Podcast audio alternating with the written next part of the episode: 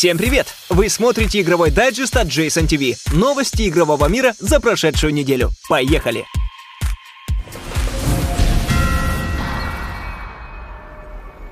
Компания Blizzard объявила, что закрытое бета-тестирование Overwatch закончится 25 апреля, и команда разработчиков приступит к подготовке к официальному релизу игры. Как обычно, весь прогресс игроков в закрытой бете будет обнулен и не пойдет в зачет в открытом тестировании и релизе. Blizzard поблагодарила участников бета-теста, отметив, что отзывы и полученные данные помогли найти оптимальный баланс, настроить возможности героев, доработать карты и ключевые системы игры. Открытое бета-тестирование игры пройдет с 5 по 9 мая. Релиз же по-прежнему запланирован на 24 мая.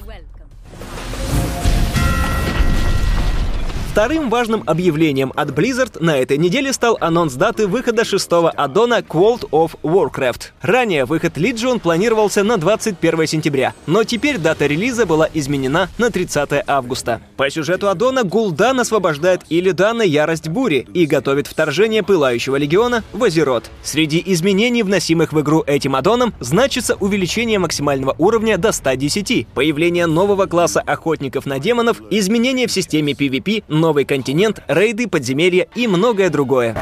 Open fire! So, those the men you gonna kill, huh?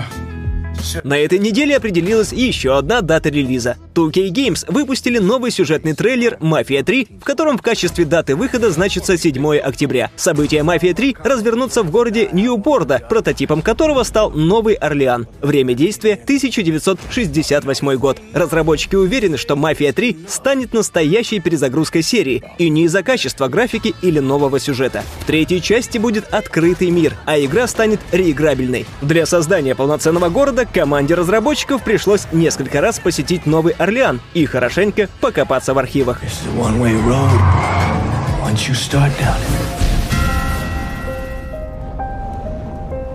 Западный релиз Dark Souls 3 состоялся 12 апреля, и игра уже стала самой быстро продающейся в истории издательства Bandai Namco. Dark Souls 3 стала первой игрой серии, которой удалось возглавить британский чарт. Пока публиковались только данные продаж дисковых версий игры, однако уже понятно, что третья часть существенно обходит свою предшественницу. Первое дополнение для Dark Souls 3 ожидается осенью и будет включать в себя новых боссов, противников, оружие и новые территории. Кроме того, согласно описанию сезонного абонемента Dark Souls 3 в Steam, нас ожидает еще как минимум одно DLC.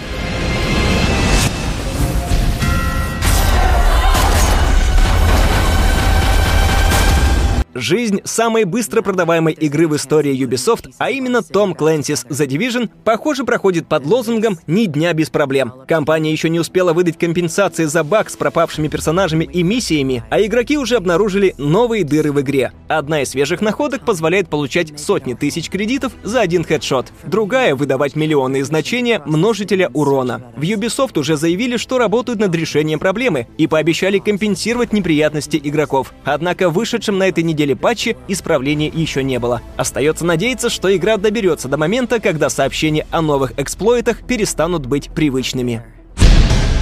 На сегодня это все новости. Подписывайтесь на канал и следите за обновлениями. Пока!